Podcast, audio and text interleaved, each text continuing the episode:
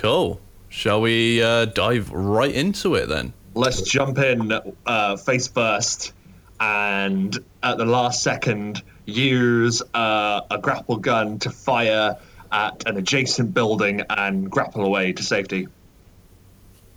That'll do.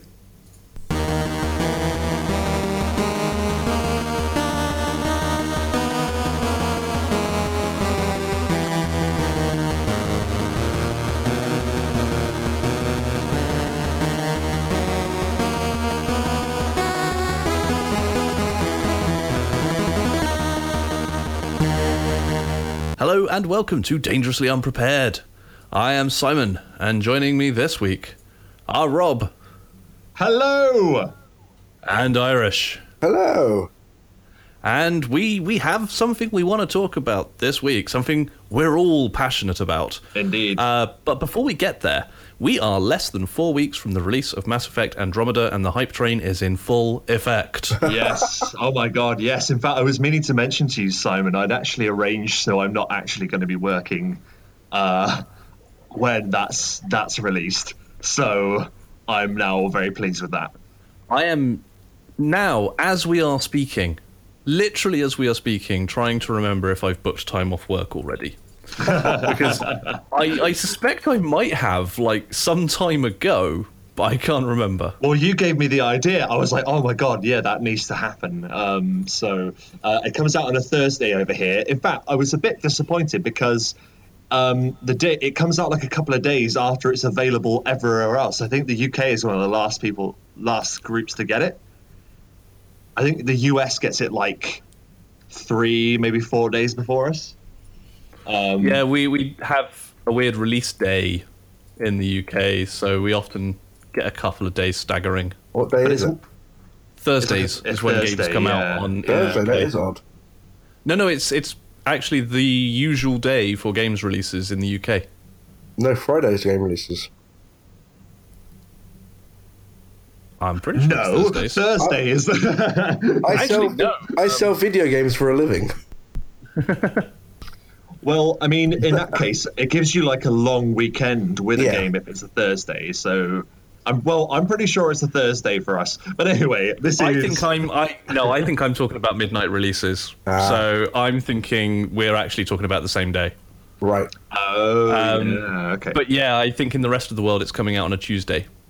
yeah, Tuesday is America Yep. release day, so yeah. So yeah, we often have that few days stagger between Tuesday and Thursday at midnight. but oddly, and I know it's not the same medium, but oddly, sometimes we get movies before America. So that's weird. Yep. But Yeah, yes, sorry, of go course, ahead. uh, we've just seen the announcement that uh, Natalie Dormer will be playing the the Doctor of the Tempest, Which is so cool. I love that person for many, many reasons. and she seems super into the character as well, which is great. Yeah, she definitely does. But the thing I wanted to mention, because this is hilarious, is uh, the Cards Against Humanity Mass Effect expansion.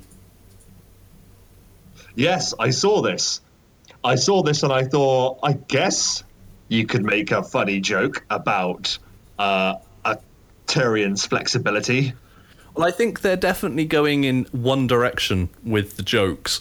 Because if you want to find out more about the Cards Against Humanity Mass Effect expansion, visit totallyfuckablealiens.com. Uh, Wow. Oh dear. Yeah. Okay. And I love their. FAQ. I love their FAQ, which is uh, Should I buy this if I've never played Mass Effect? Probably not. Does this contain Andromeda spoilers? No, they wouldn't let us play it. Is this a limited run? We'll sell these until we run out. Together we can stop Sovereign. Can I cancel my order? We don't have to submit to the Reapers. We can beat them. You can't cancel your order, no. I want to complain about the ending of Mass Effect 3. Still? Okay, email entitled whining at cardsagainsthumanity.com. They totally have one about the Mass Effect 3 ending and, and those cards. They have to have, like, you oh, can't Oh, yeah. miss that opportunity. Well, what they should have is three cards that are almost identical. basically they have a slightly different color to like the uh, the the card. Yeah, yeah. So one's like bluish, one's more red, and there's like a I mean, they could just be one. three white cards. One of them says one. Uh, one of them says red. One of them says green, and one of them says blue. yeah, yeah, yeah. Definitely. Wow. Not since Fable had we seen such an uh, such an ending.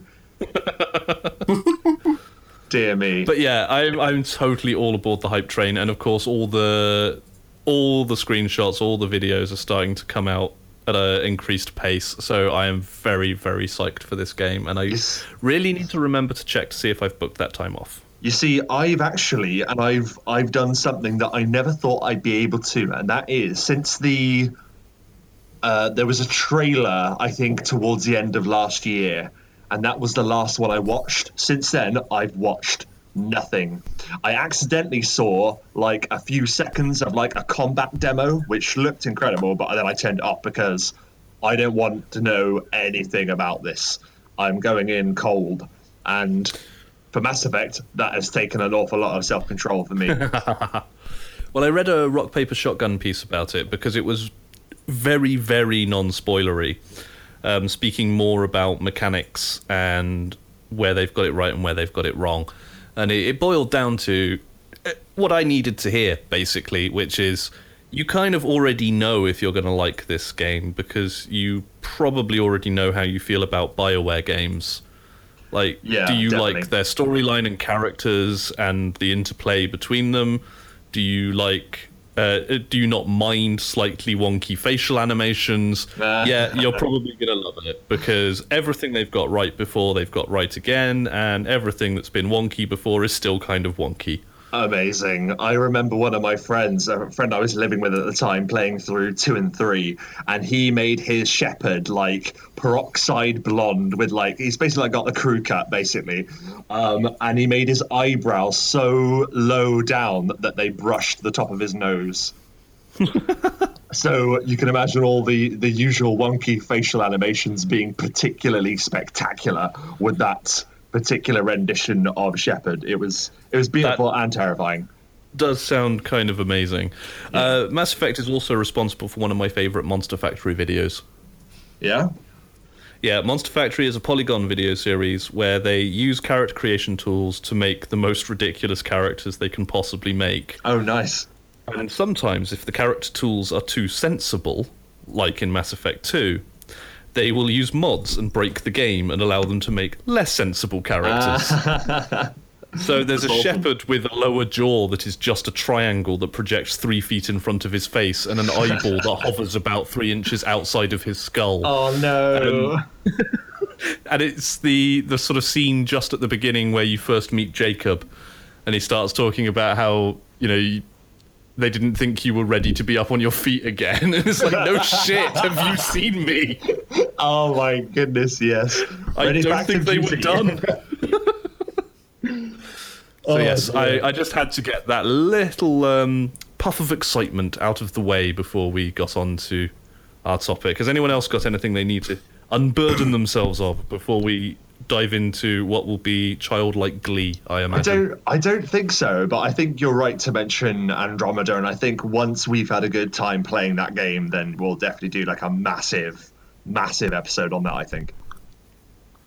Um, I got nothing to say about Mass Effect because it doesn't really interest me. I know I'm wrong in that regard, but Wrong. you're wrong. No, it's up to you, man. It's your choice. But um, Well, this, if, if you've got any curiosity at all, seeing as this is narratively unconnected from the previous trilogy, it would be a great time to get on board. it's true. I've played. true, yeah. I've played the first Mass Effect, and that's just as far as I got.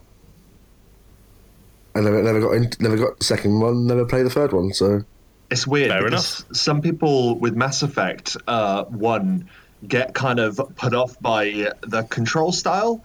Um, I personally think the story and the RPG elements are strongest in one, but the gameplay uh, slickness, as it were, is a bit better for two and three. So it's a bit of a mix-up, really.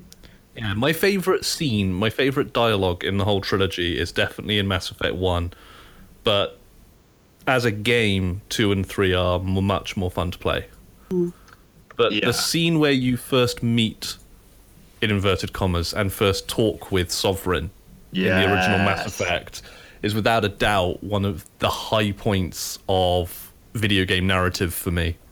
Well, I, I, I happen to think that Sovereign and Saren made the best sort of antagonist of the series in a way. Like, it was cool to have all the Reapers coming and, it, and you had Harbinger too, but I felt that that partnership with a Spectre, so it's kind of on your level, but also this Leviathan of space sort of backing him up. I thought that was like an ex- excellent, excellent villain to go up against.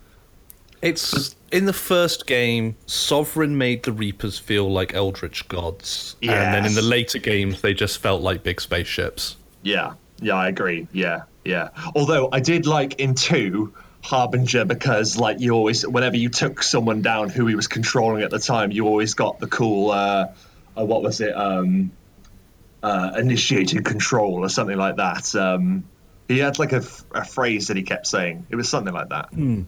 Assuming control, I Ass- think. yeah, that's it. Assuming control. There's a really great, and um, I- I'm going to plug this band. They're called Miracle of Sound, and they do. Um, Oh, that's Gav. Um, it's just Gav, actually, who is one of the hosts of the Podquisition. really? Yes. Oh Jim God. Sterling's gaming podcast. Uh, Gav is the Miracle of Sound, and yeah, what he does is a lot of video game inspired music, and he's bloody excellent. He is. There's his. the, the- okay, his song "Commander Shepard" is on my i uh, on my iPhone still. Like, I absolutely adore it. It's the most incredible song, and like. Uh, you could listen to it as a comedy song, but it's actually just really catchy and awesome to listen to when you first wake up. Like, it's a really go-getting song. I recommend it. Miracle of Sound, Commander Shepard. Yeah, he's got a uh, a For Honor song coming out very soon called "We Are War." Oh, In fact, it awesome! may be out by now. that that's excellent. Well, it coincide with the release, wouldn't it? Um, Yeah. Yeah, uh, and also a great game. Yeah, definitely. That's really awesome. Really cool. Uh, just checking his website, and yes, it looks like We Are War is now available. Ah, I will definitely check that out then. Um, yeah, sorry, Irish. You said you hadn't, you hadn't checked out Mass Effect, but was there something else you wanted to mention? Well, yeah, it almost ties into the topic in that um, Evie recently has got really into uh, a doll she got from Alex for a gift once, and it's one of the DC superhero girls Batgirl doll. Oh, awesome. Yeah, but it's just the name she calls it, and it's just so adorable. And uh, because also, because also when we went, you know, McDonald's also had the Lego Batman toys and stuff.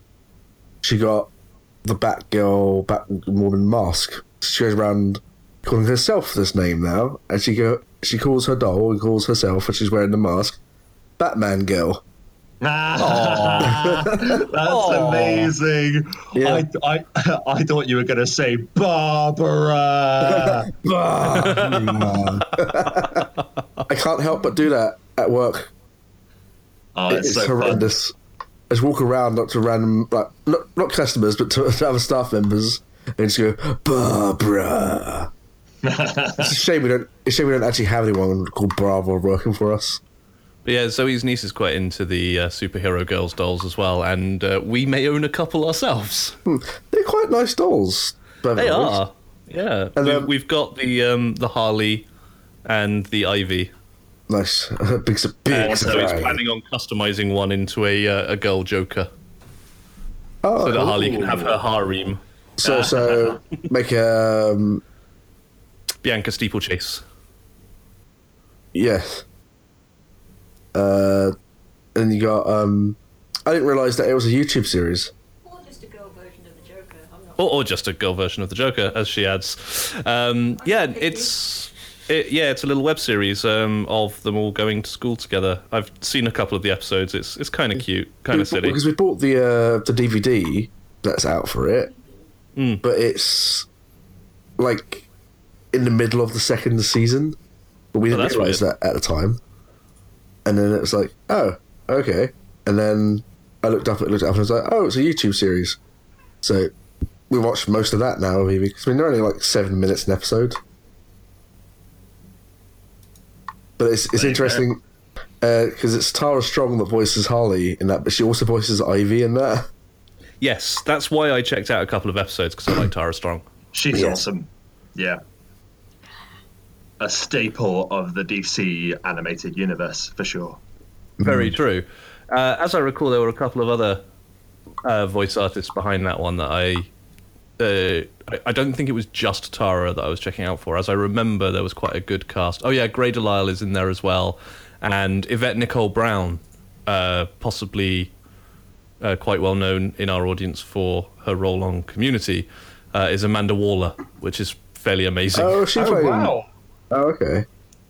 Yeah, because it's quite. I was looking through the, the voice casting. There's quite a lot of like known names in there, as well yeah, as it's pretty good as well as like new names. casting wise. Yes. Like the show is probably average at best. Uh, great for the target audience. Don't get me wrong, but It is. You know, it's what you expect from a seven-minute long YouTube video. yeah, but yeah, I, I saw like um, Maurice LaMarche and uh, DiMaggio and Grey Delisle and Tara Strong and Yvette Nicole Brown, and I was like, oh, I'll give it a go. Those are good voices. Mhm. Yeah, definitely. I love how you're saying it's a kid show and you're like, it's average. Well, by by the rating of animation yeah, in general. yeah, yeah, yeah, yeah. One of the weird things is one of the cast members is Misty Lee, uh, who is um, Paul Dini's spouse and right. inspiration for Zatanna. Oh, yeah. But she yeah. doesn't play Zatanna. Oh. She's weird. playing Big Barda, and I'm like, that's that's a very different role. But okay. Yeah, I guess. Oh, well. That's that's pretty cool, though. It's still pretty cool. You're still in it, you know. I would I would give Oh, my left yeah, arm absolutely. to be in a DC animated film. That'd be amazing. Speaking of DC animated films, Spoilers ahead. If you, but to be fair, even if it's spoil for you, go and see it because it doesn't matter. has anyone been to the cinema? Oh, oh, oh, yes. Yes. I mean, yes. Yes. What did you see? Moana. Actually, yeah, that is that, uh, that is a film I want to see. Look Yeah, at that- Batman. and Lego Batman. Look at Weirdly enough, I, I've seen Lego Batman as well. Let's talk about that for about an hour. Let's just talk it. about that for about an hour I saw it on the release Friday. on the release. Really Yeah. nice. We just we just happened to have time, and then Jen's mum said that she'd take Evie overnight, and we were like, cinema day! Woo! I saw it uh, birthday weekend because a friend of the show, Josh, uh, got me a ticket for my birthday. ah, good old Josh. That's cool. Uh, so yeah, um, what a film! Like best feature length on screen Batman ever. My favourite Batman ever. It like- is. It Favourite is movie super Batman, strong. definitely. Yeah, It's- like. Go ahead. For me, it's second only to the Batman animated series. Yes. uh, but which is why I say best feature length. Um, but Batman animated series aside, yeah, this is the best on-screen Batman ever. This is just. I, I know what we're saying here. We're saying Lego Batman, which Yeah. is a direct spin-off from the Lego Movie, is the best feature-length Batman ever made. But go with us on this. I am just going to jump. really in. is. I am just going to jump in quickly because I know there'll be someone out there listening going, but what about Mask of the Phantasm? That was a movie in the Batman animated universe. Well, yes, we know about Mask of the Phantasm, but we're not counting it here, so just stop. Well, no, I am counting it here. I think this is better than Mask of the Phantasm. Oh, well, there you go. I think it is. Actually, it probably is better than Mask of the Phantasm. actually, thinking about it. Uh, Hey, Mask of the Phantasm is an excellent feature-length episode of Batman the Animated Series, Yeah, but it did that's not, true. not in and of itself the best of the animated series. Yes, very true. Yeah.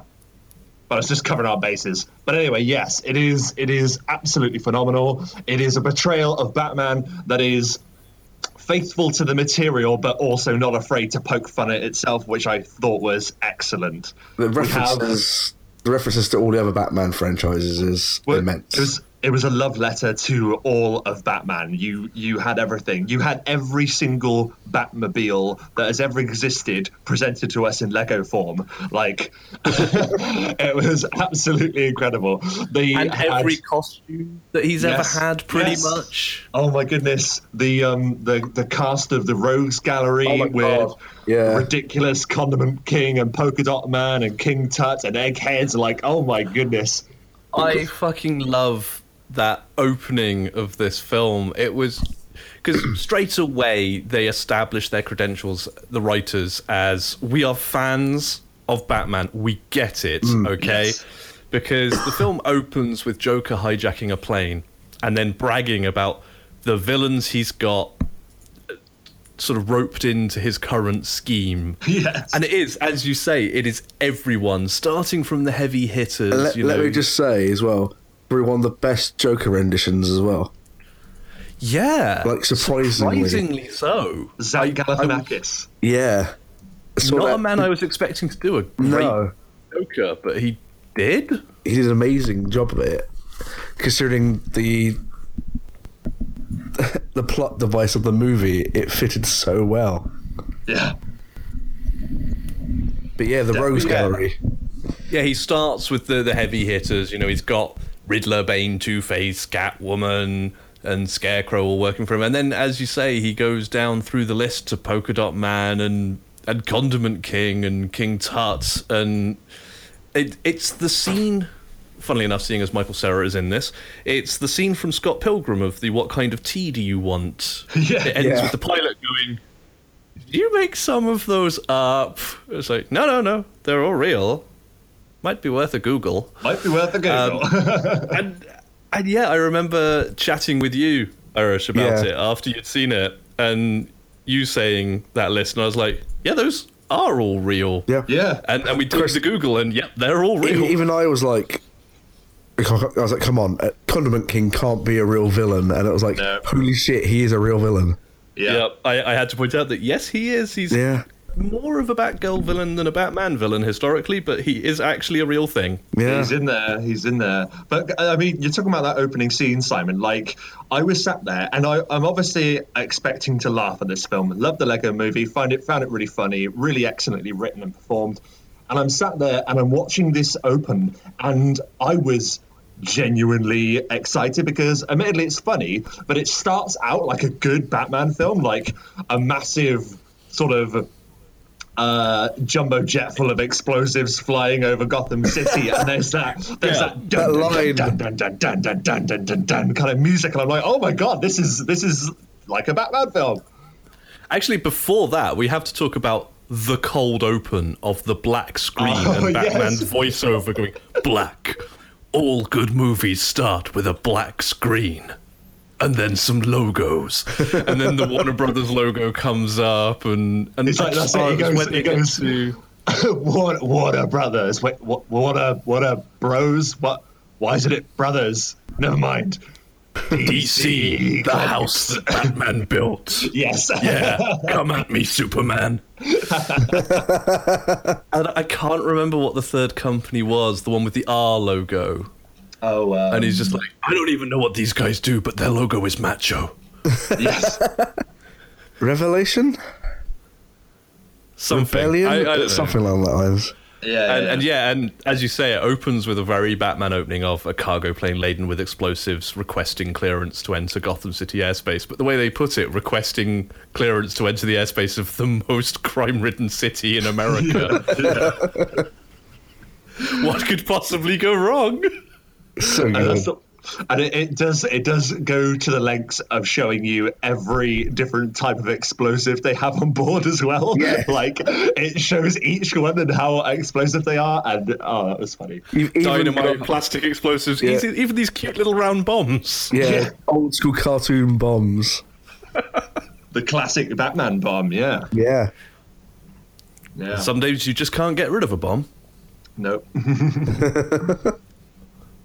um, but yeah, you have that that moment where Joker's explaining everything he's gonna do, and then the pilot's just like, "You're not gonna do that," and he's like, "What?" And he goes, Batman will catch you and put you back in Arkham. And he's like, no, he won't. He's like, yeah, he will. I'm sure he will. He always does. And like, he's like, no, he won't. He's like, well, what about last time? What do you mean last time? The time with the two boats.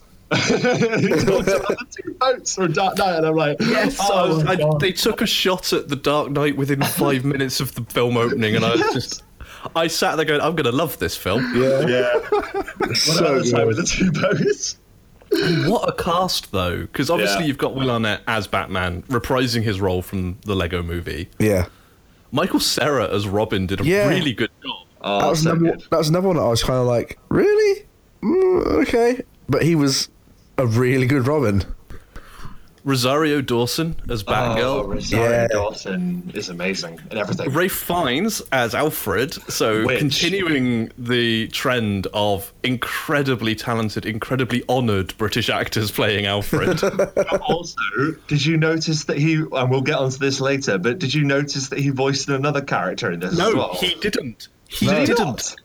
Voldemort is in this film and not voiced by Ralph Fiennes. Oh, I That's thought it thing. was him. It sounded No. just like him. It's Eddie Izzard. Yeah, Of course it is. it's amazing.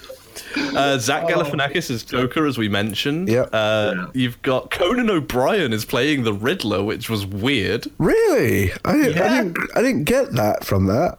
That's weird. No. So he- Um, he actually is in the Lego Batman uh, free game Hmm. as himself. So That makes sense yeah, then.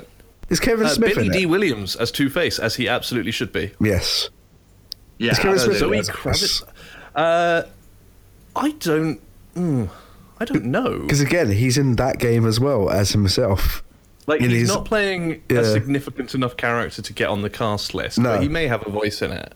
It's, it's just because of I've just finished the game re- recently, so it's just like it's at the forefront of my of my mind. It's like ah, Batman. You got Zoe Kravitz in there playing Catwoman. Um, Seth Green is in there as well. He plays King Kong. Oh, You may be guessing from some of these characters we're naming that this film goes in a weird direction. it does. It really Well, does. Uh, well, you got remember Channing you know, Tatum and Jonah Hill, of course, reprising their roles from uh, the Lego Lego, movie. movie.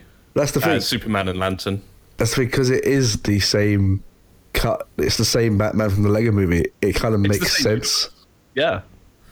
Uh, you've got Mariah Carey is a voice in this, Yeah, as the mayor of Gotham. oh my goodness. yeah. r- Again, so random.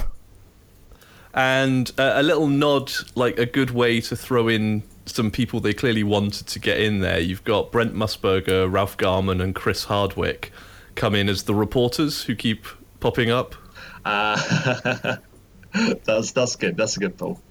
I gotta say though, potentially one of the best uh, Apple crossovers ever. Yep. With Siri, Siri, is on the credits of this film as the Bat computer. yeah, as Puter, Yes, that's so cool.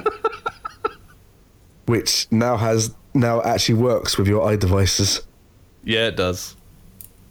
So if you ask Siri, "Hey Puter," uh, it will respond to you as if you were Lego Batman. That is something you can try at home. Oh Christ, Jemaine Clement was Sauron. yep, yep. It's it's like I said, it's a surprisingly huge cast. He's in a lot of stuff recently. So the film opens, as we say, with this mass attack on Gotham by Joker and all of the villains, just so many of them. Every single one. and Batman handily beats up all of them whilst pumping out his rap. Which Well, can we can we explain it? Because like they do a very good job of building this film up, and you just keep hearing about Batman. Everyone's talking about Batman. This is the whole thing. Batman is uh, the celebrity persona uh, at this point, and they're wondering. Like you're left as an audience member wondering where where is he? When's he going to show up? And they agree to basically the Joker's demands uh, to ship the mayor of Gotham into the uh, Oh, yes, Mariah the place- Carey. yeah, Mariah Carey into the uh, into where all the villains are, and it is only then once that they have believed they have won that M- Mariah Carey's mayor rips her face off to reveal it was Batman all along. He, because he's a master of disguise, and he goes to town, and it is one of the greatest action scenes in a Batman anything.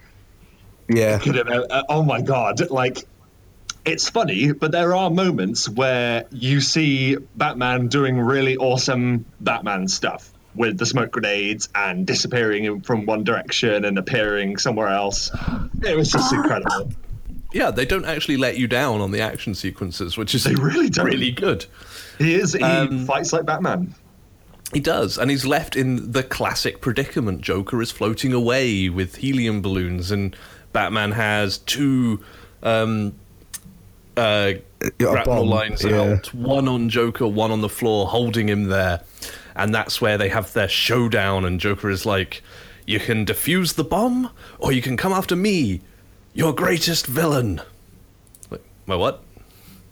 And this is the scene you might have seen in the trailer, but it plays out even longer. Oh my God, The gut so much is better than even the trailer. harder in the film. Agonizingly long sequence of them discussing this, which is hilarious. of, of Batman basically trying to let Joker down easy and let him know they're not in a relationship. Is is what it boils down to. Uh, he doesn't consider the Joker He's greatest. any more special Yeah. than any of the other villains, and, and it breaks Joker's heart, which is why this is also the most accurate on-screen representation of the Joker. yeah. It is, yeah, actually spot on. and and that sets up the big plot of the film, which may be Joker's greatest plan to date. Which is just I'm going to drive Batman insane by giving him no costumed villains to fight Yes.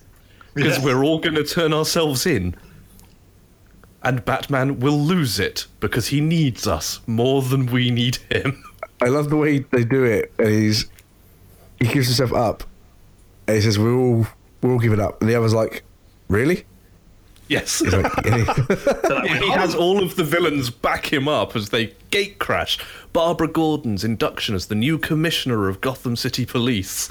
And clearly they all think they're there for a fight because they aren't expecting Joker to surrender. Yeah, they're, on their they're, behalf.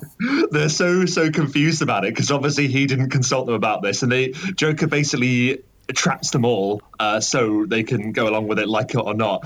And then you just Literally hear in a gift wrapped Yeah. package. and you just hear a voice from inside, and it's Riddler, and he goes, "Riddle me this. What's going on?" I listen. I, it was just funny. It was very funny. And pointedly, he surrenders to Barbara, Yes. not Yes. to Batman. Yeah. So the, the police have done their job, done what Batman never could. and I, I found it really interesting because they uh, they state at the beginning of the film, "Oh, um, Commissioner Gordon is uh, retiring after a, an illustrious career of fighting crime and keeping Gotham safe all these years," and um, then you have that that thing that you've seen all. James Gordon Oh my is god! It's kind of unflattering. Yes. Who basically he he himself describes his career as a career of pressing the button on the bat signal whenever Yes. anything went wrong. I love Sid Gordon though. He's so happy about it.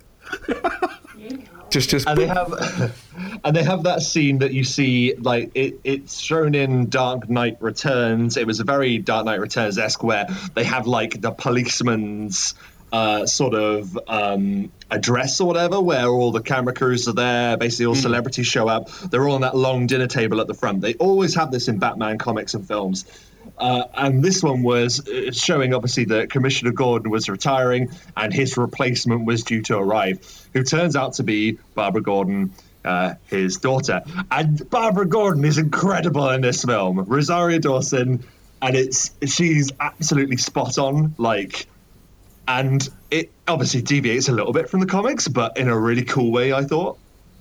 Yeah, yeah, I, I agree. like it was just it was great and, and then to see the batman obviously her turn around and say i respect my father's work but at the end of the day we should really be doing this job so why don't we unite with batman why don't we work together and batman is all like i work alone you know and that's the well, it's, well, he's Bruce at that point. That's true, yeah, but like that's what he's thinking, you know, and uh, that's the sort of device uh, that the re- that that relationship is based on throughout the film, and it is it is really great. It's really really good fun, and probably one of the. No, never mind. I was going to say something that isn't true. Okay. Okay. But also, what's happening at this ball is um, they had the Gotham Orphans Choir. Uh, i- Including, of course, young Dick Grayson, who, when he catches sight of Bruce Wayne, is super excited because he's Gotham's most famous orphan. Uh, yeah, it's like his job description. I love it. which you know is entirely true. Although credit to this film for being one that doesn't actually contain a flashback to the murder of Batman's parents. I they resisted that. the temptation. I thought that I was really impressed, and they have the, they have a great scene of like of representing it even without showing it. Like you have the bit where Batman goes back home, and after all the celebritism and uh, and they they've praised him for saving the city once again, and then he goes, "I'm home, I'm home, I'm home," and it echoes through the Batcave. he he tries his best to microwave himself some. Uh, lobster that Lobster Alfred Further left- yeah, lobster And then Further sadly sits, uh, sits eating it on the Bat jet ski, floating in the middle of the water in the Batcave. And what what film does he watch? Because he keeps watching this film and then laughing manically at like a romance scene. Like, High fidelity. no, no, no. It's um, uh, Jerry Maguire. that was Is it it. Jerry Jerry It's Maguire. the "You Had Me at Hello" scene. Oh yes, yeah. yes. And he And just he laughs. laughs at it. He laughs at it. because yeah, it's the, the the theme of the film basically is Batman is a character who pushes everyone away.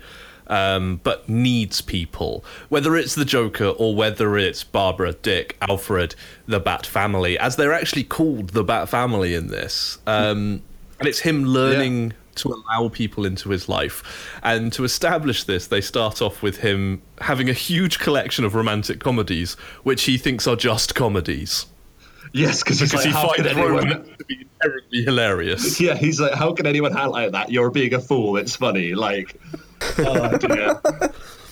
Yeah, he has the the family portrait of him and his parents outside the theatre with That- Crime Alley in the background. That bit has potentially one of my favourite scenes in the entire movie in it.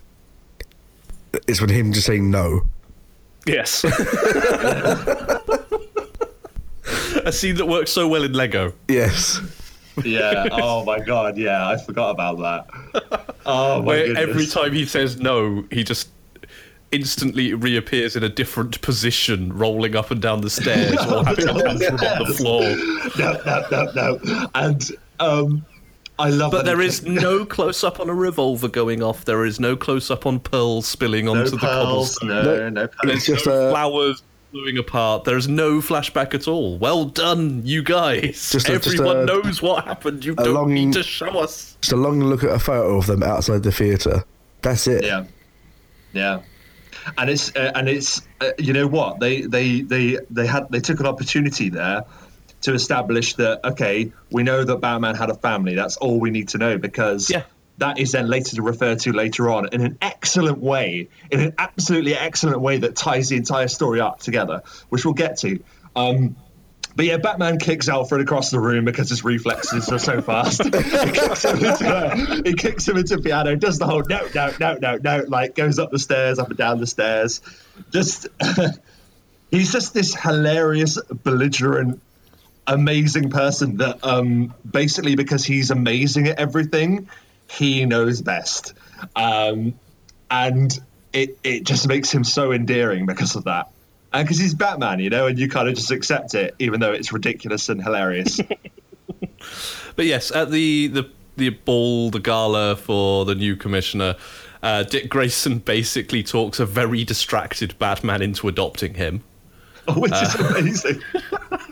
Yeah. I love how I love what a rough deal this this film gives orphans as well. Like it's it's such a rough deal. Like one of my favorite things involving the orphans was when Batman's on his way home from the first like um from the first From the of the big fight. like yeah he basically um honks the bat horn and all the orphans run out of the orphanage and he proceeds to fire merchandise at them with a merchandise. Who wants a blast gun. from the merch gun? Yeah. And then donuts dangerously around them, like spreading all these fumes into the air, and then explodes into the distance. I was like, this is a great Batman. He doesn't give a shit.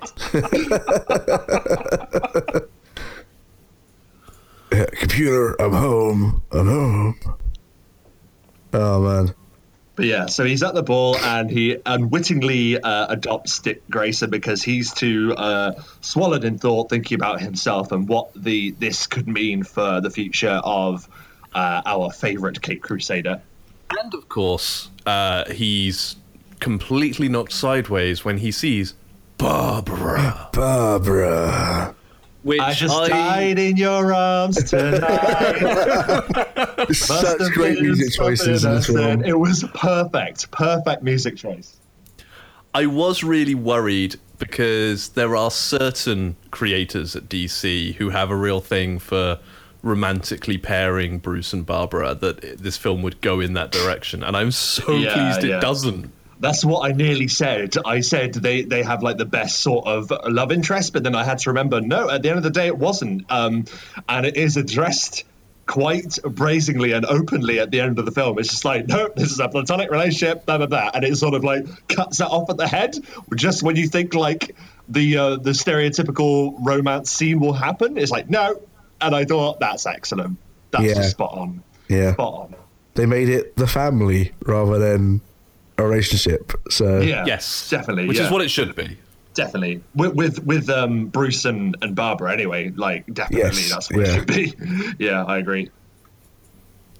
Um, but yeah, so once the Joker surrenders himself um, and heads to prison, where he just chills out for a little while whilst Batman freaks out and watches him.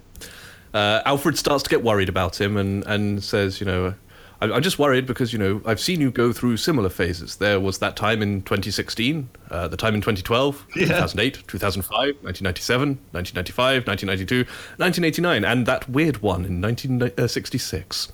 And it shows Um, which- dancing around. oh my Which is a reference to every film that Every Batman film, has yeah. put out. Yeah. Oh my god.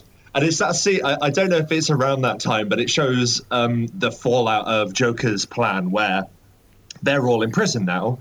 So Batman, being Batman, thinks you know the unending war. You know the crime never ends, and you have Barbara Gordon just like walking out of the prison and then just looking up and seeing Batman balanced on top of a uh, um, like a street light, looking at the the uh, the prison through his bat binoculars. and she's like Batman. And he's like whoa, and he like falls off like, and he goes, I'm hidden, and he's like, I can I could see you right there. You're you're, you're just standing there. It's, it's it's broad daylight.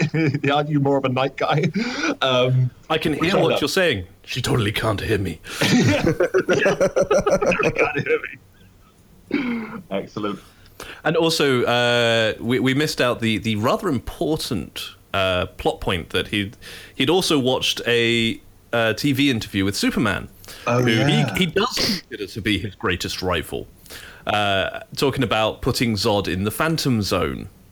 Now, which was one- amazing. We saw we saw a very brief snippet of Lego Superman versus Lego Zod. and, like, Yes. I thought that was so awesome.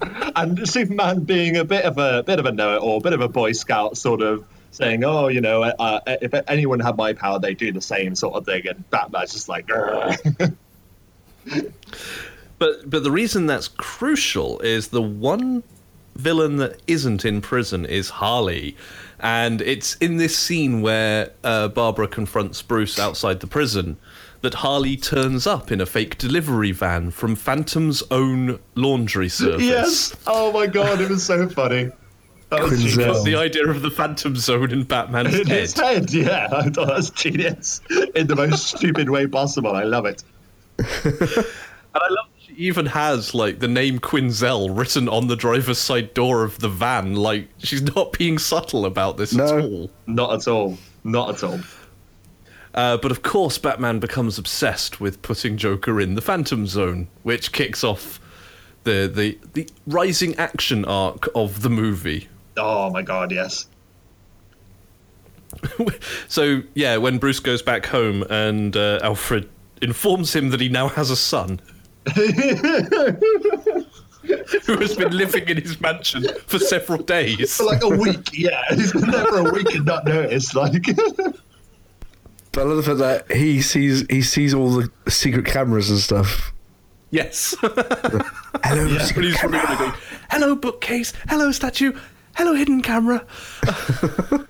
and I love because obviously it is then revealed that uh, that that obviously the Batcave sits beneath Wayne Manor, and he's like, "Oh It's- my god!" It's how he finds out is amazing. It's when he tell is when Bruce says to Alfred that you you know you're not a father figure and uh, you don't know what it's like to have to bring up a child and this sort of stuff. Oh my god! Yeah. Well, that actually got me. That got me. I was like, "Oh, Yeah. how could you say that?" Yeah. But then the way That's he- To. Alfred. The way that Alfred gets back at him though is just go, oh, just dusting, dusting, dusting, dusting, click. and just Yeah, opens yeah. the bat pole to the bat cave and it's like you can't let him in the bat cave i'm not sir i'm letting him into your life Ah. and he's like, "Wait a minute." Batman lives in Bruce Wayne's basement. batman is my dad's roommate Yeah, that's it. It goes. Um, I go, no, Bruce Wayne lives in Batman's attic. that was it Uh, so yeah, he, he realizes what he needs is the uh, Phantom Zone projector, uh, and for this he needs someone of a slight build, uh, because he himself is too big to crawl through the, the ducts in the and Fortress of too Solitude. rippled with muscles. Yeah. and, and so he, he says to Robin, uh, not Robin at this point, just Dick Grayson's like, "You're small, yeah, and agile, yeah, and good at taking orders, yeah." And hundred percent expendable. I don't know what that means, but yeah. oh, bless him. So they, they head off to the Fortress of Solitude. well, and one of my no. favourite moments. Hang on, hang on, because don't forget, this is when Dick Grayson gets kitted out Oh, for the yes. first time. this is where we see all of the bat, bat outfits. And I swear I saw an outfit that I used to have an action figure of. It was. I had the normal animated series Batman, just the grey suit and the black cape, but Right. also an Aqua Batman where his Yep. uh, suit was bright yellow. Uh, I had that, and I saw that go by, and I was like, "Oh my god!" But the rail stops at um, Rastafarian Batman, where he had to go. Reggae and- Man. That was it, Reggae Man. he was a reggae artist, and that's the one he chooses. And he goes, "Hmm, but a little bit, a little bit tight around around the legs, and he goes, "Yeah, but just make sure." Wow, and he just rips, he rips them off, and it's like, "Oh my god." oh my goodness me! And then he has um, Robin's famous tighty greenies. Um, Yeah, although he also had the goggles, which did anyone else get a serious Carrie Kelly? Oh, Carrie yeah. Kelly, But- yeah, man, totally. Perfect honest, first time I saw the design for Robin in the Robin costume, I thought it was Carrie Kelly. I thought they Yeah. were going that route. Even got the quiff, so yeah, Yeah. Yeah, speaking about your deep cuts in this movie, yeah. like the references are just so good. Like you say, every batsuit is on that rack, and yeah, a Carrie Kelly outfit for Dick Grayson. Yeah, uh, unbelievable. Like, and oh, what was the other thing they showed in there as well? Just whilst we're on the Batcave, like they showed obviously all the uh, the trophies as well, like uh, the big coin and the T Rex in there as well, which I loved, and The Bat great stuff. Zeppelin. the Bat Zeppelin. Yeah, he tries to get on yes. like every Bat vehicle, doesn't he? He goes to get on the Bat Sub and the. and there's just a sequence of Batman saying, "Don't touch that! Don't touch that! Don't touch that!" Until he finds the Bat Shark repellent, which is like that you can touch. It's completely useless. yes. Which, of course, we'll come back to. Um, Yup, that's going to pay off. yes, it does. In a way that was just perfect. Perfect. Um, but yeah, so they go off to the Fortress of Solitude. which I I just adored this scene because Oh. he's expecting Superman to be there in solitude because it is the Fortress of Solitude. Yes. But when the door opens, he realizes it's the 57th annual Justice League party Yes. that he has not been invited to. Oh my goodness me, it's so funny. And like, even. And I love even, that it's the 57th, which, you know, that's the age of the Justice League. Yeah. Yeah. They, they refer to the fact he's had a 70 year career. They're just Yes. not not messing about with the time here. They're just like, this guy is 70 years old, deal with it. And you, you, you kind of have to feel a bit bad for Batman when Reverse Flash gets invited to it before he does. Like, my God, that some some of the anti-hero slash villains are in this place before Batman was, is. was Reverse Flash there? I swear it was. He was the yellow suit, wasn't he? Oh, that's Professor Zoom. no, wait, which one is which? think I don't think he was. Like I paid pretty close attention to who was there. I saw Wonder Woman, Cyborg, Aquaman, Martian Manhunter, uh, Apache Chief, the Oh, Wonder was Twins. it Kid Flash? Could have been Kid Flash. It might- probably was Kid Kid Yeah. Flash. Because Kid Flash also wears yellow. That would be him then, Uh, yes. Yeah, there there were a, a a large number of people present at that party. Uh, the Martian, the Martian dance hunter or whatever it Yeah, was. Mar- Martian Manhunter was definitely there. Um, Hot girl. God, who else? Yeah. the Hawk Girl was there, and I Everyone. think Hawkman as well. Like every Justice League character you can think of, and the Super Friends, yes. including um, it wasn't Krypto, but the the Wonder Dog yes. on on the DJ decks. Yes. Yeah. Are you sure it wasn't Krypto? It was. No, it's, No, not- no, it's a green it's- cape. it's a specific dog uh, from the Super Friends Oh, okay, okay. um, that w- wasn't Krypto, but was just another Wonder Dog. Yeah, just another one. They have many. Yeah. Goodness They, they, me. do, they have they have a super horse, you know. Deal with it. yes, I know. We. It's a horrible thing because it has a relationship with Supergirl. It's weird. Yep. Because it also has a human form. Oh, that's true. Still weird. Uh, and, and that's she's having the relationship with the human form, not the horse, although it's sort of implied. But yeah, Yes. because the Super Friends were Apache Chief, Black Vulcan, the Wonder Twins, Eldorado, Samurai, and the Wonder Dog, and they're all at the party. yes. So, like, even though it's the Justice League party, they've also invited all of the Super Friends, and just still not Batman. Yeah. Because he's a bit of a downer at parties, basically. Well, yeah, basically. Yeah. Like, I, I love it when when Dick gets the projector. And Batman's like, "That's great. I've got to find an excuse to get out of here." And just looks around, and there's literally no one even looking at him, and he's just like, "Well, I'm out," and then just grapnels away. Oh my goodness me! But to be fair, and once again for this film, like I- it is hilarious. Like every every like ten seconds, there's something that's going to make you laugh. But at the same time, there's some really excellently directed action scenes, like with Robin going into the heart of the Fortress of Solitude, like through the atrium full of all the alien creatures that Superman keeps under there and stuff. Yeah. And like hmm. laser laser defense systems and stuff like with batman giving him direction. And it's kind of like his training scene and it was like this is actually amazing. It's funny Yeah, and and I'm- amazing I just remembered my favourite gag about that whole scene is he goes through all of that, and as you say, it is a protracted and complicated action scene. yes And then he gets the projector. and He's like, "I've got the projector." It's like, "Great, now you have to get out of there. Just do everything we just did, but backwards." there's there's also this amazing before that happens there's this perfectly perfectly timed comic moment and, t- and by so I, when I say timed, I mean drawn out. Like Batman is waiting for Robin to get into the basically the ventilation area so he can sneak in before Batman knocks on the door, and it's just this flat shot of Batman stood facing the door. And you watch Robin like slowly climb and jump and flip all the way from the bottom bottom right hand corner of of the screen slither slightly uncomfortably at one point. yeah, like contorts in strange ways to like get to the top of the screen. And like, this is, I was like, that's the, the most hilarious thing in the world. But that it's, doesn't it's, get also, old. it's great because it really shows the fact of he's Lego. Yeah. Yeah. It's all positions that you can make with Lego characters, and it's just like Yes. this is so so self-referential. It's amazing. Yeah. Yeah. It really, it really does use uh, the fact that it's in Lego, obviously, to its advantage at every opportunity. like every opportunity. But yeah, so he gets the he gets the Phantom uh, Zone generator amplifier thing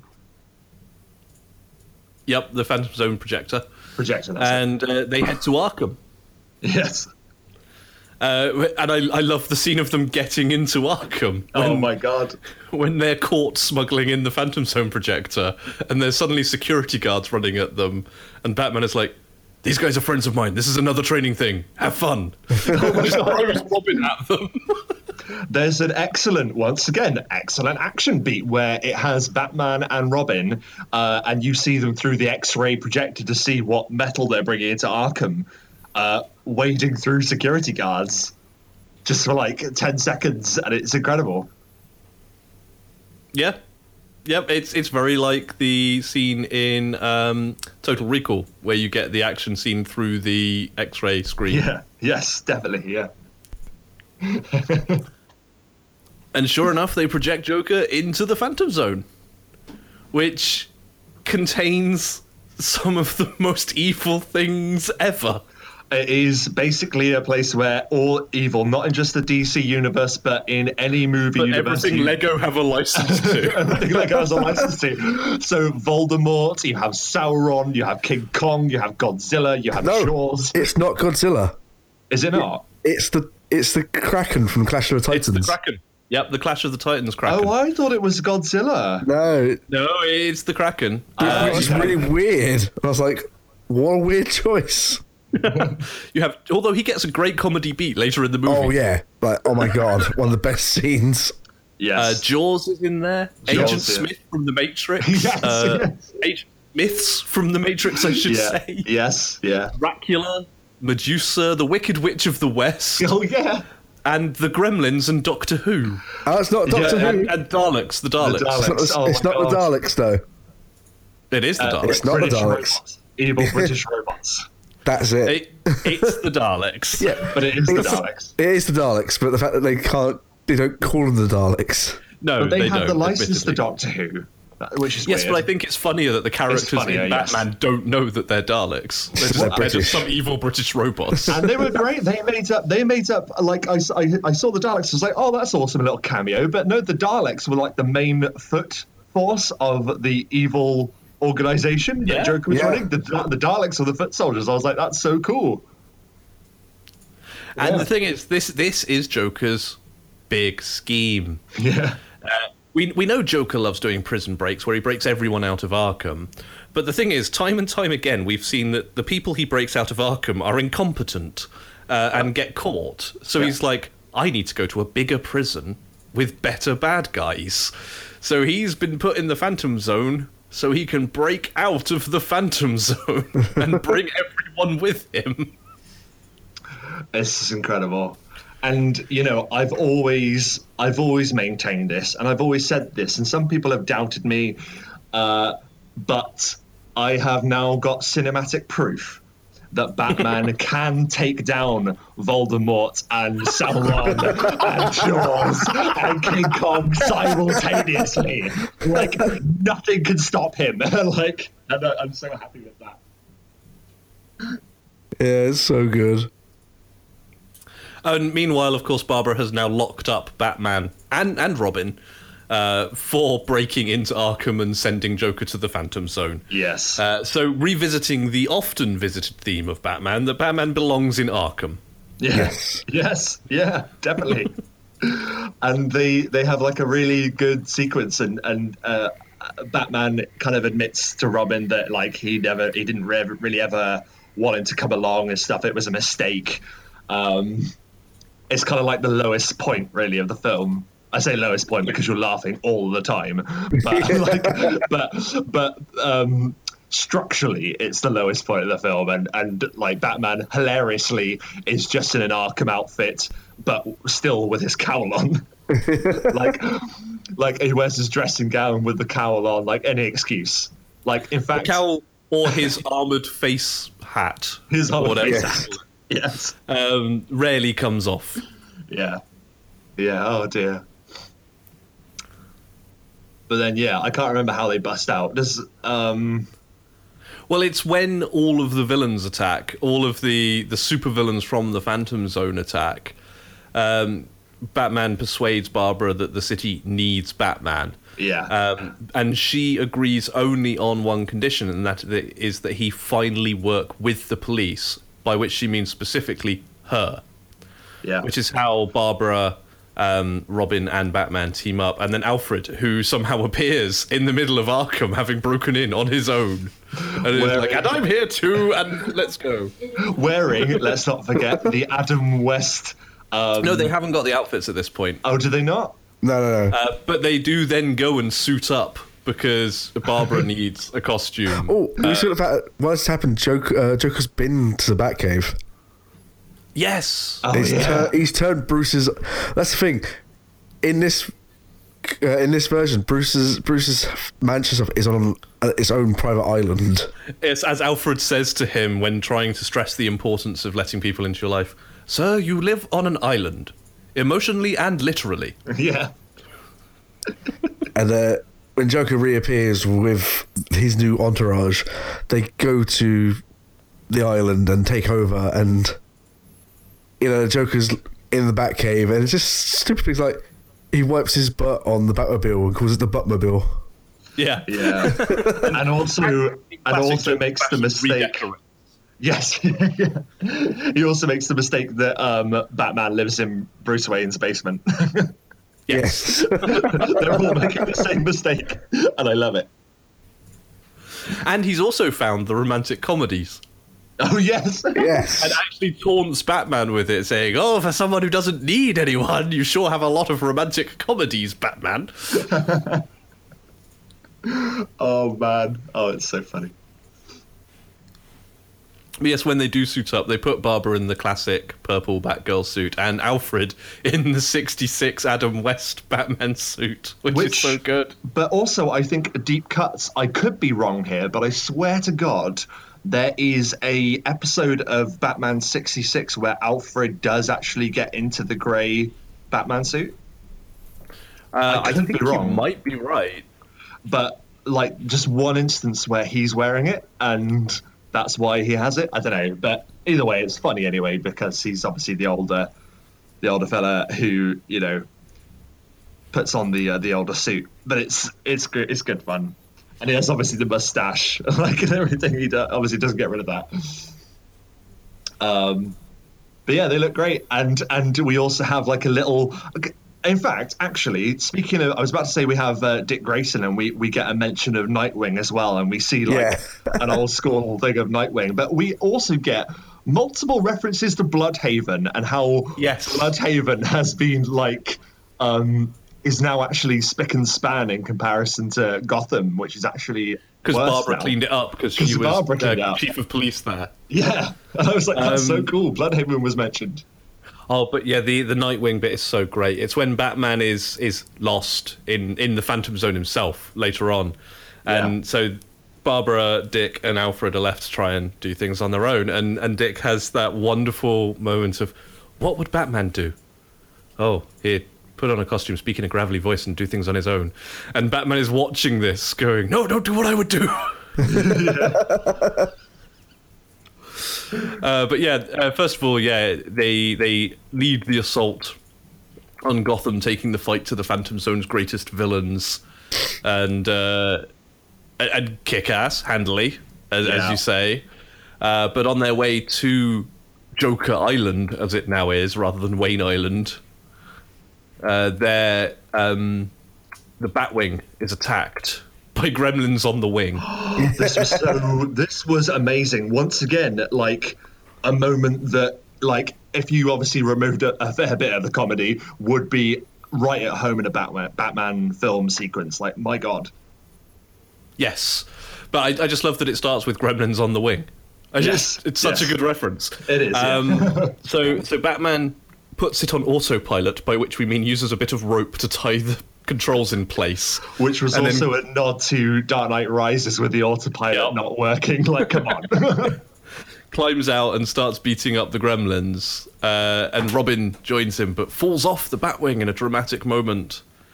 So Batman leaps to rescue him. this is the moment I mean because like you have the scene where Robin falls off, and then you have Batman do like a a, a running leap off like a flying vehicle down out of the sky to catch someone. Like I was like, this is incredible. This is amazing. Well, the real the drama is as he's saving Dick, Alfred also falls off. Yes. and is Yes. plummeting to his death. And so he gets back onto the Batwing with the grapnel with Dick, but Alfred is is going. But the Batwing seems to be on its own, flying to save him. and, and indeed, they catch Alfred, and Batman gets back into the cockpit and is like, "Did you see that? Rope saved Alfred. Good job, Rope." And Barbara is flying the plane. yeah. Rope saved it. Oh my god. Oh, it's Uh, perfect. amazing. It's perfect. Oh my god. Yes, I forgot rope. rope saved the day. That's the thing.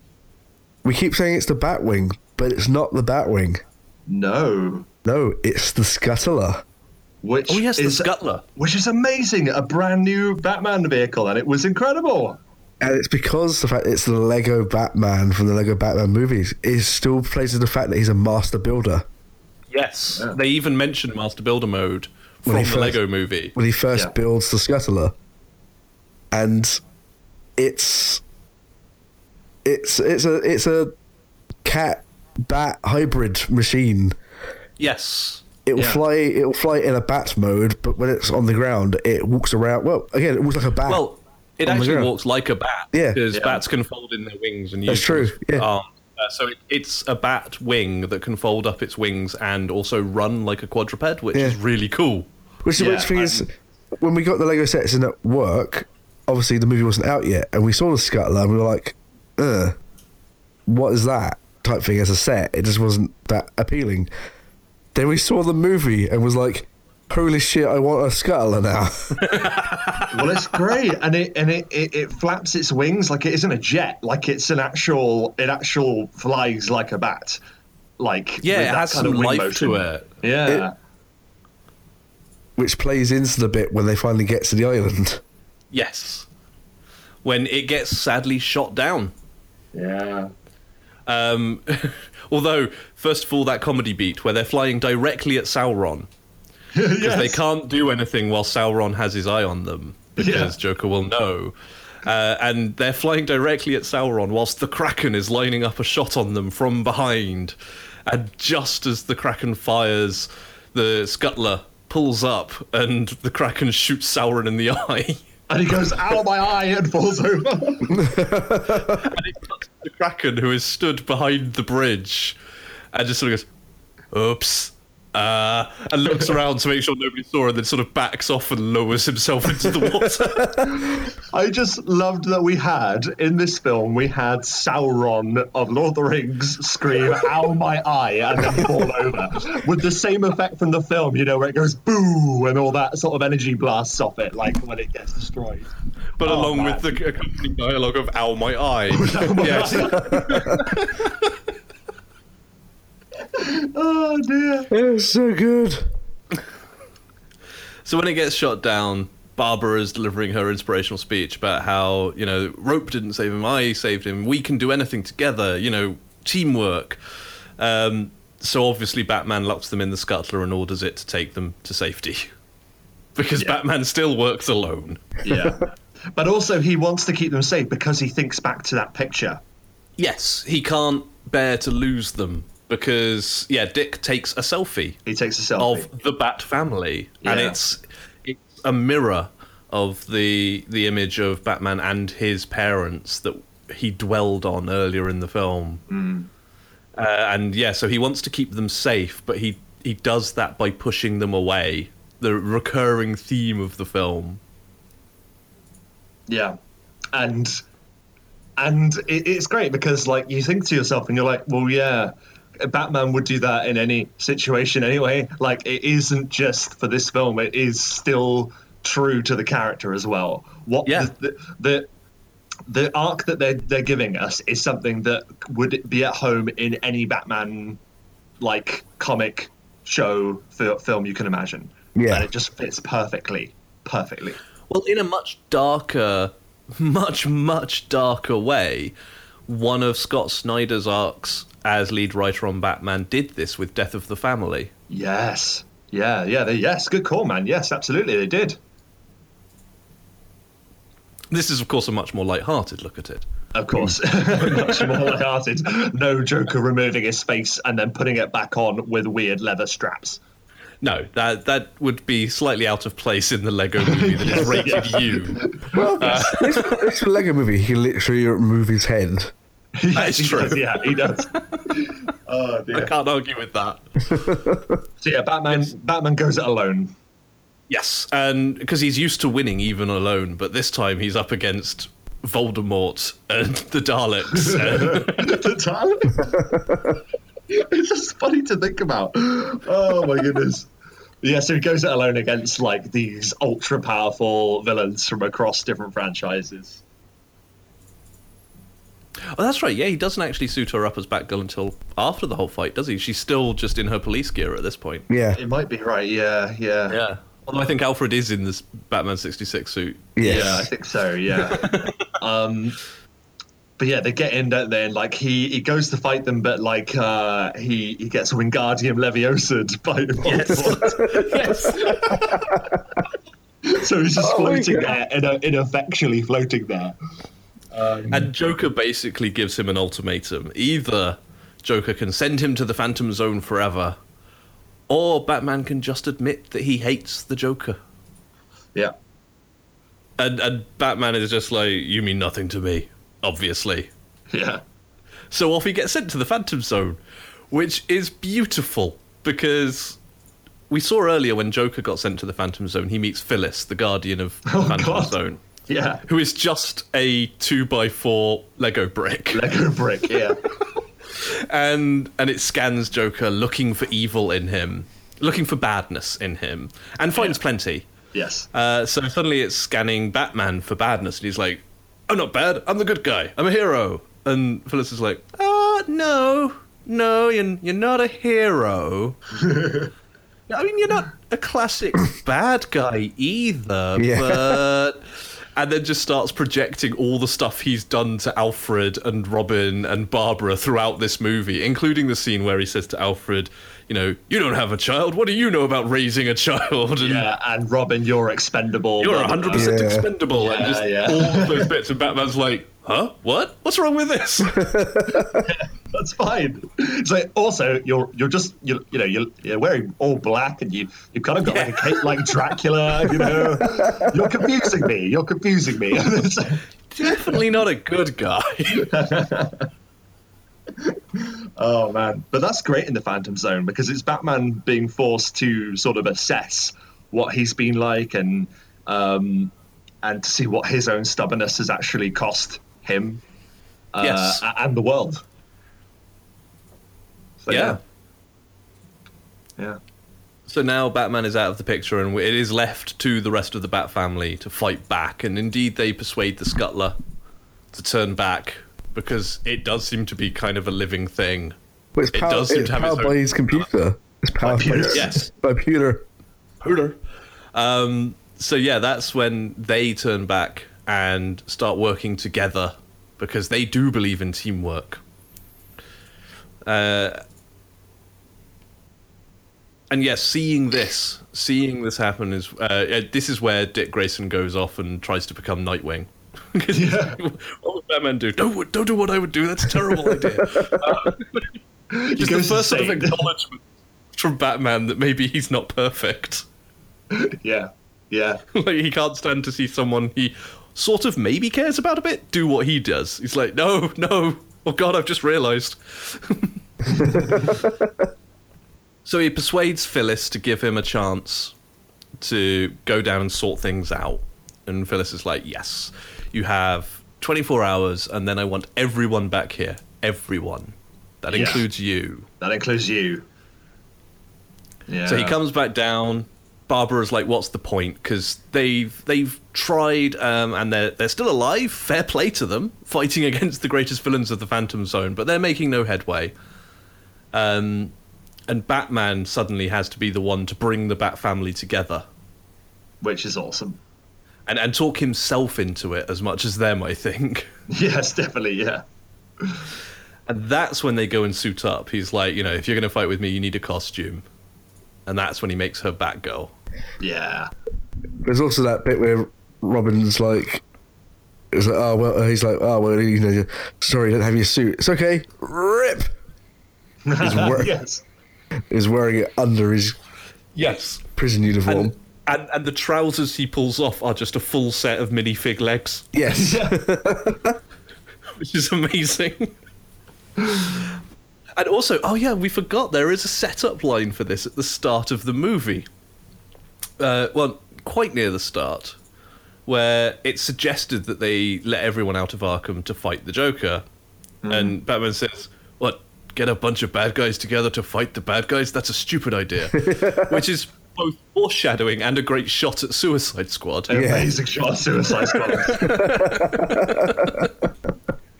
But indeed, that is exactly what they do. They break out all of the characters from Arkham who were turned in by the Joker to come and help him fight the Joker because they've all got an axe to grind. So Oh, Batman and the Bat Family lead the army of the Rogues Gallery on Joker Island to fight Voldemort, the Daleks, the Gremlins, the Wicked Witch, and her monkeys. Jaws, who attacks Batman and is fought off by Dick Grayson using the Bat Shark repellent. Yes. Yeah. I was like, I, I'm just like, oh my god, Jaws got hit by the bat shark repellent. This is the greatest movie of all time.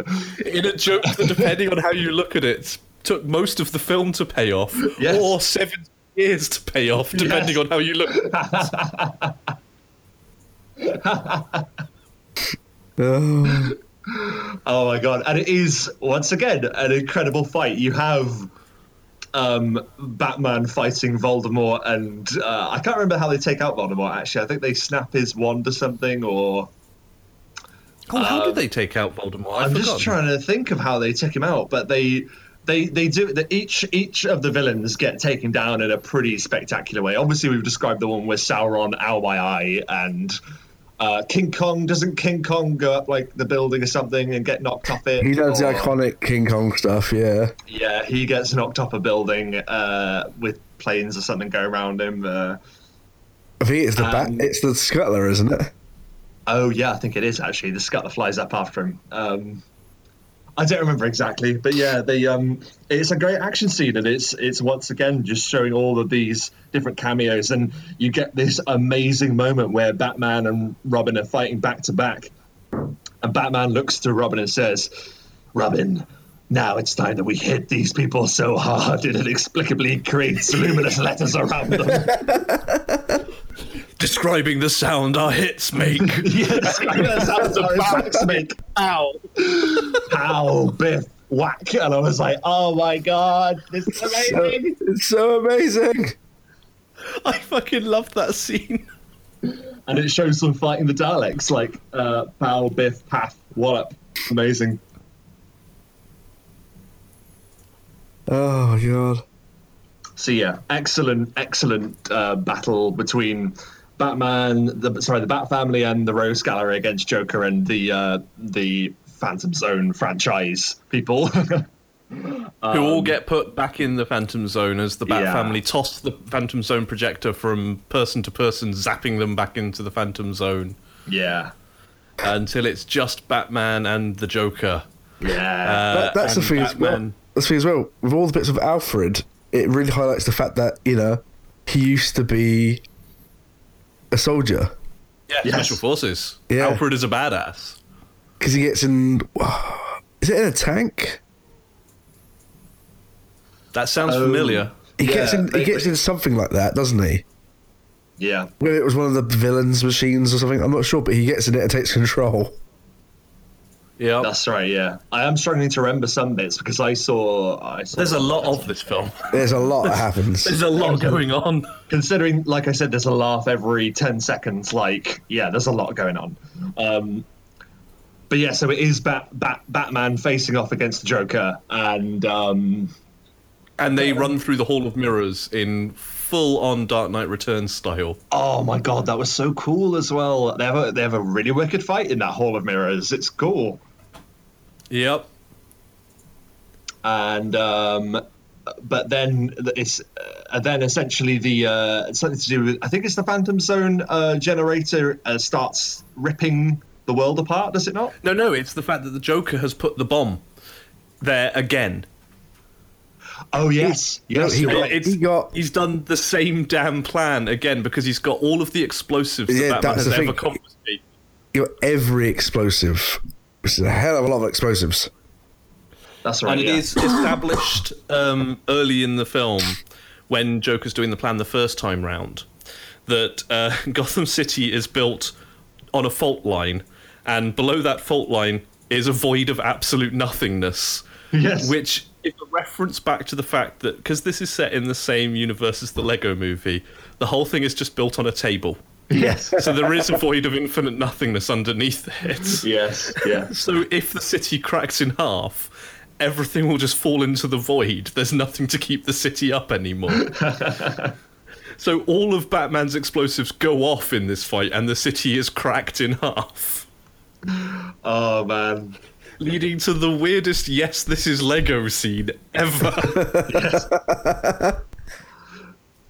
Because they essentially realize that it's coming apart and they all acknowledge that if all of them don't work together again drumming that uh, that sort of uh, message of you know we are stronger when we work together Villains and heroes alike, everyone has to pull together now. we have to put the world back together which is obviously a nod at obviously it being lego Yeah. um, and they all they all get on like climb on top of each other so they're doing like big they all pull off their hair or their hats or whatever and attach the the connector at the bottom of the minifig legs to the connector at the top of the minifig heads Yes. and literally build a daisy chain of people standing on each other's Yeah. heads to then Uh, have Alfred bend at the waist so they're going horizontally over Oh the my chasm. god, that was so funny.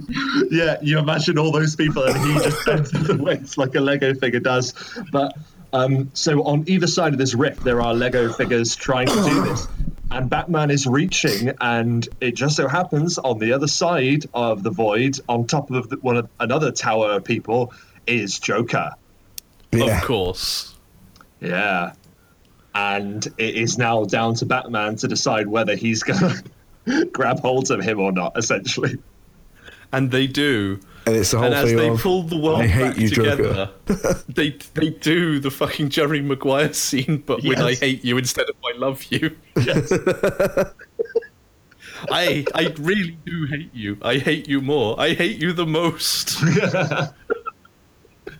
oh my god.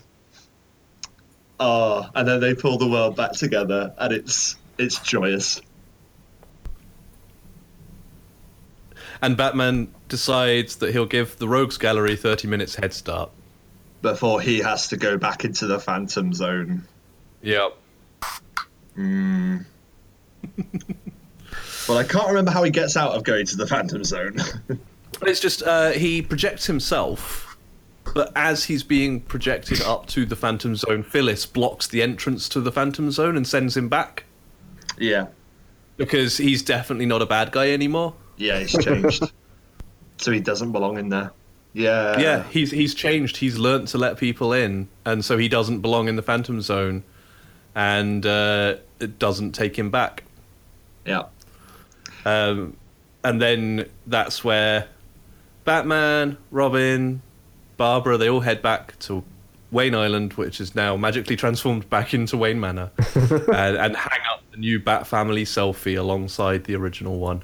We did, uh, yeah, the selfie. Yeah, that was beautiful, and it, it ties that all together. But we did learn one other way that Batman is uh, more developed than normal people as well. He has a PhD in smoke bombs. yes. An amazing set of abs. Yeah, he has a he has a tenth ab. Yes. Was it? No, it's a shows- ninth That's at night, yeah, and it shows it sort in the middle. cen- in the middle, yeah.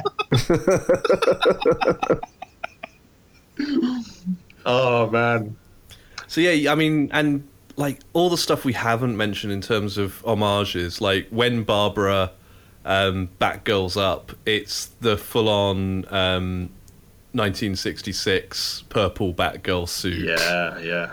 And I know. um, I mean, I mean, first of all, you look like Bat Mum, and it looks like Yep. a soccer mum. Yeah. oh yeah, all of her rejected outfits, Yeah. code name. But like the penguin in this is the penguin from Batman Returns, complete with all the penguins with missiles on and the giant rubber duck, Yes. Yes, yes, it was. which is amazing. And he had the penguin duck car as well, didn't he? Yeah. Yep. Yeah. And Bane is doing the Tom Hardy voice from Dark Knight. yeah. You know, he's and Killer Croc.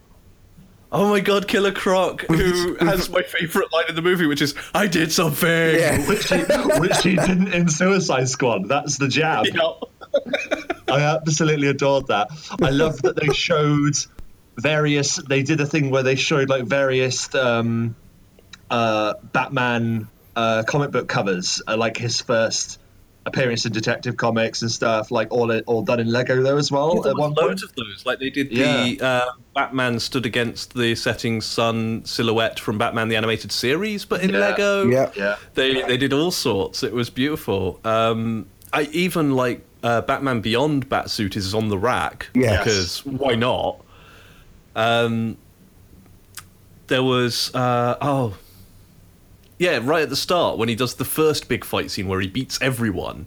Yeah. Uh, just before the fight, Batman says, "You want to get nuts? Let's get nuts." Yes, he goes. It's the fucking Joker line from the original Batman movie. No, no, no. My, my, that's when Michael Ke- Michael Keaton grabs the fire poker and says, "You want to get nuts? Let's get nuts." And he turns yeah, it says it it to the Joker. Yeah. Oh, I see to the Joker. Yeah, yeah. And he Yeah. go. He puts his thing onto "Let's get nuts" mode. yes. His iPod. yeah, on his iPod. oh dear. Uh, so, if you haven't guessed already, I think we could all say we highly endorse this film. Oh, I God, will, I will be buying this on Blu-ray, and I will probably watch it a hundred times because it is so good. It's so funny and so entertaining.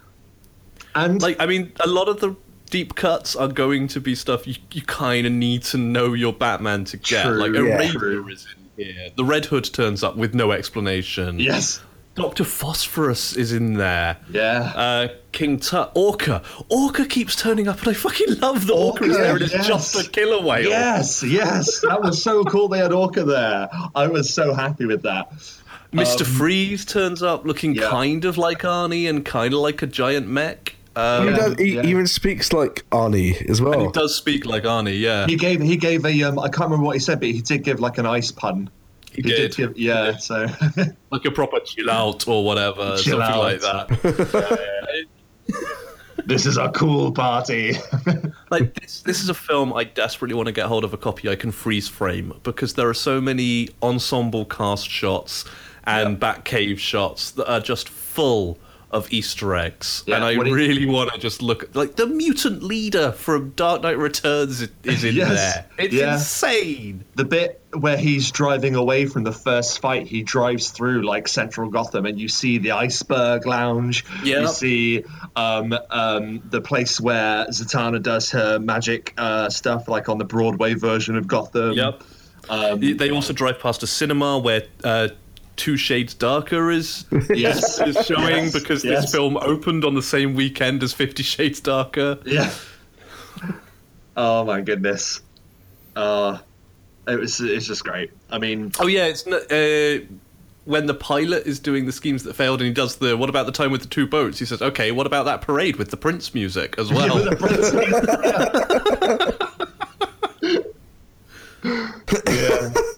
He really take that pilot really takes Joker to task. Like he really gives him some lip, doesn't he? Which I really like. Oh man, yeah. I mean, it's just endless. Uh, we've we've barely covered half of the great stuff of this, but uh, I think it was um, I can't remember his name. Uh, it was something McKay, I think, who directed it. Um, Chris McKay, I think. But that guy has to be given props. That guy who and whoever wrote this as well need to be put in a place of authority for the DC um, films because, admittedly, like obviously it's a funny film and like you know it's uh, it's just like a loving homage, but it is a really well put together film. It has clear story arcs, clear character motivation, and great action. That's all you need for a comic book film, really. Well, I'll tell you What? what Seth Grahame Smith has written. Um, he has written the uh, screenplays for, Go on. um, and I believe wrote the books for Abraham Lincoln Vampire Hunter and Pride and Prejudice and Zombies, Oh God. wow. and is writing Beetlejuice 2. Okay. Cool. That's interesting because I've seen Pride and Prejudice and Zombies, and that didn't go great. Um, No. But, But- Chris McKay, the guy who directed it, Yeah. also known for his work on Robot Chicken, which should surprise no one No. given how this film goes Christ, down. no. Yeah, that that explains it. That actually just explained it to me. Yeah, fair play. Um, and to be fair, like we've said before on this podcast, like there is a difference between the script and the film, so it's not necessarily a reflection of that fella's writing with Pride and Prejudice and Zombies. When you look at this film, how wonderfully it is written, like, yeah. So we've all got one good one in us at least, and that might have been his. we shall see. Um, but yeah, wow, yeah, uh, highly recommend it. Uh, if you're a Bat fan, you will absolutely love it. If you're just looking for a laugh, like, and you're you're just you know peripherally aware of Batman, you will also really enjoy it. Uh, don't be put off by the fact that it's a Lego film. That's that's what I'd say because I think that's probably the only thing that would turn some people away. They think, oh, it's just a Lego, you know, like genuinely great film. Also, Chris McKay, the director, is in the film. Oh, Who is he in the film? He is the pilot of MacGuffin Airlines, who manages to say, "What about the time with the two boats?" amazing. I love that pilot. It was good stuff. Excellent. Uh, wow. Yeah, I think we've we've done rather well there in in detailing the every great aspect of that film. I, I don't think we have. I think we've missed a lot. Christ. We- there is yeah, but- so much. Considering we, you know, we're doing this from memory. I, I haven't seen this this film for at least two weeks. You know, I haven't like- seen it since launch, so yeah. exactly. So, like from memory, I think we've done quite well. Is what I meant to say. And it's the thing of, if you haven't seen this film, my God, stop listen. You know, th- well, nearly, yeah, but stop doing what you're doing. Go see it. It's so good. I, it made me happy. Like, it- Yeah. It's the simplest thing and the truest thing I can say about this film is I sat down and I watched it and I was just happy. Yeah. Like I wasn't actually in the perfect mood going in. I had a really shitty migraine the day before, or I would have seen it the day before. I was feeling really off. Um, but we had the tickets booked, and I was like, "Well, it's it's a feel good movie. I'll I'll do it." And I came out of there grinning from ear to ear, going, "That was fucking amazing." Yeah. So- I, I smiled for the rest of the evening. Like, oh my god. yeah. so not only is it a great movie, it apparently has curative properties. Yes, yes. and if we've, that's tou- not selling it too hard. we've, we've touched on it, but the the music in the film is fantastic. The choices that they make, The soundtrack. they are. Including Batman's edgy theme song that makes studio executives and families nervous, Yeah. and and Robin's family-friendly theme tune For the that ending, makes studio executives and families happy. The um, Batman song was uh, obviously it's Will Arnett singing, but it's co-done with uh, the guys from Fall Out Boy. All right, Yeah. that makes sense. But oh god, we've completely forgotten that "Man in the Mirror" by Michael Jackson is a thread that runs through this whole goddamn oh, film. Oh yeah, Oh my god, yes. If you want to make the world a better place, take a look at yourself and make a change. Comes up on the screen with the attributing to Michael Jackson, which then gets crossed through, and Batman goes, "No, I said that," and it just says Batman instead. Yeah.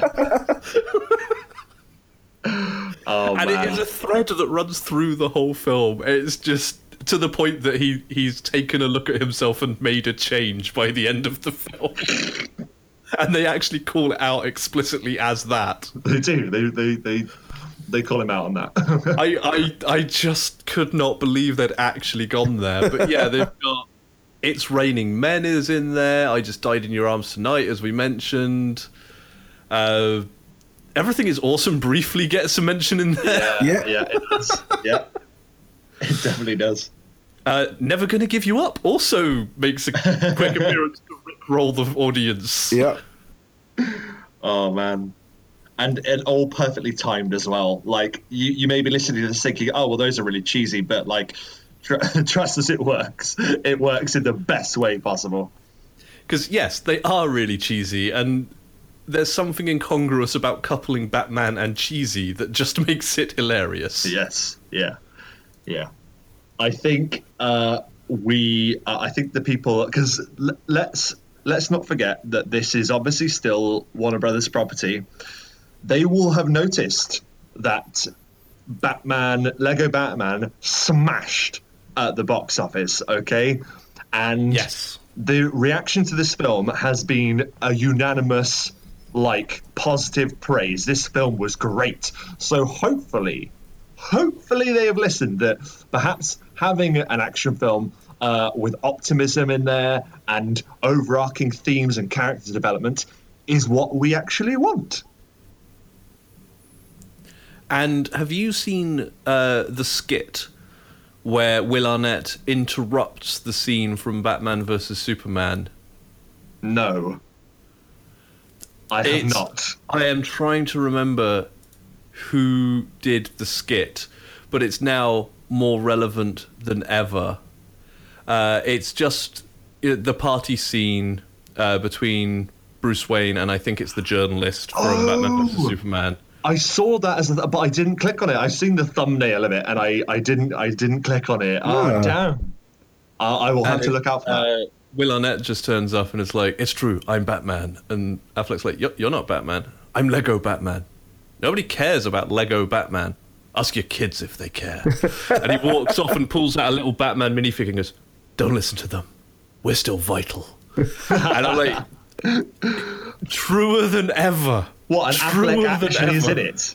Yeah, oh yeah, and and um, uh, yeah, and Cavill. They Oh my they are doing the skit with Will Arnett. Oh, that's perfect. oh goodness me. Oh yeah. Well, I'll have to watch that as soon as we're done.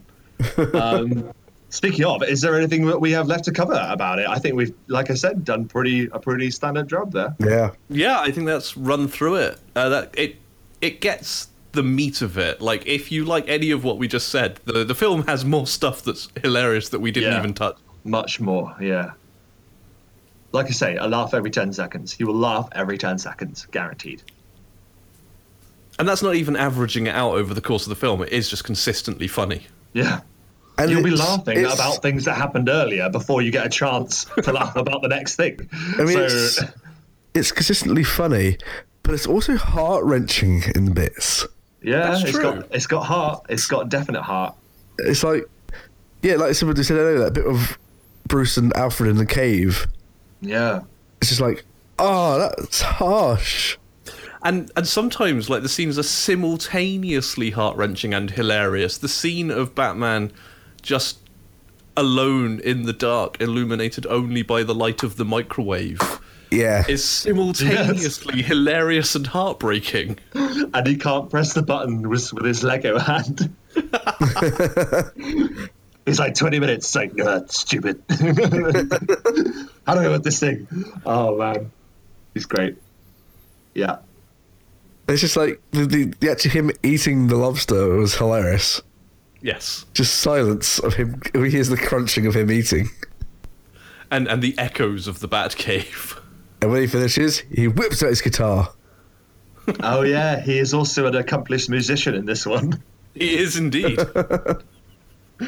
Oh, dear. Good. Good stuff. yeah, it's it's it's a great film. It's an unexpectedly brilliant film. Yeah. I had I had like I didn't go into this film like thinking oh it's going to be average, but like I didn't think it was going to be as good as it was. Like it it blew my expectations out the water. Yes, Um, I was expecting a yeah. fun film, and it definitely beat my expectation and elevated it. Yeah, yeah. Spot on. So yeah, uh, I think uh, ten out of ten for me. I think easily. I, I don't Yeah. think ratings obviously mean an awful lot, but yeah, I'd give it ten easy. Yeah, an definitely. easy ten. I give it nine abs out of eight. Perfect. I certainly think that a certain member of the group should see it, though. Yes, he should. Yes, He'll he hate should. it. He will if hate you are it. listening to this, Jack, He doesn't. I, He doesn't I know you are to this. devoid of joy, but you We should can watch this film. we could say anything about it right now. He wouldn't know. he does not listen to the show. And he would hate it because everyone else loves it. It is it is the strange reverse world that he lives in. Bless him, and we have to help him. We have to help him. But yes, be be like us. Don't be like Jack. Watch the Lego movie. Just in general. Just, just just in general. No, watch the Lego movie. Good stuff. All right, guys. I, this is great. Spot on. This has been good. Thank you very much for joining me, uh, guys. Thank you. Uh, thank you for having us again. And thank you at home for joining us. And thank you for going to dangerouslyunprepared.com and submitting ideas for shows you want us to do and voting on the shows that are already there. Uh, and thank you for emailing us at mail at dangerouslyunprepared.com or tweeting at us at unprepared show or indeed jumping on our Facebook. You can find us there as Dangerously Unprepared. And as always, all of this stuff will be repeated in the outro music, so there's no point me saying it now, but I'm going to keep doing it because we want you to get involved. Please. So thanks for listening, and we'll catch you next time. This has been Dangerously Unprepared. I have been Simon. I have been Rob. And I have been Irish. Man. And I have been awesome. Peter. Barbara. Barbara. Hey, Puter, play Dangerously Unprepared outro. Okay, Lego Batman. Playing dangerously unprepared outro.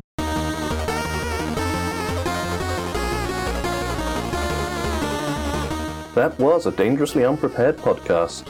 Visit dangerouslyunprepared.com to catch all our episodes and to submit topics for shows you'd like us to do in future. Follow us on Twitter at Unprepared Show. Find us on Facebook as Dangerously Unprepared.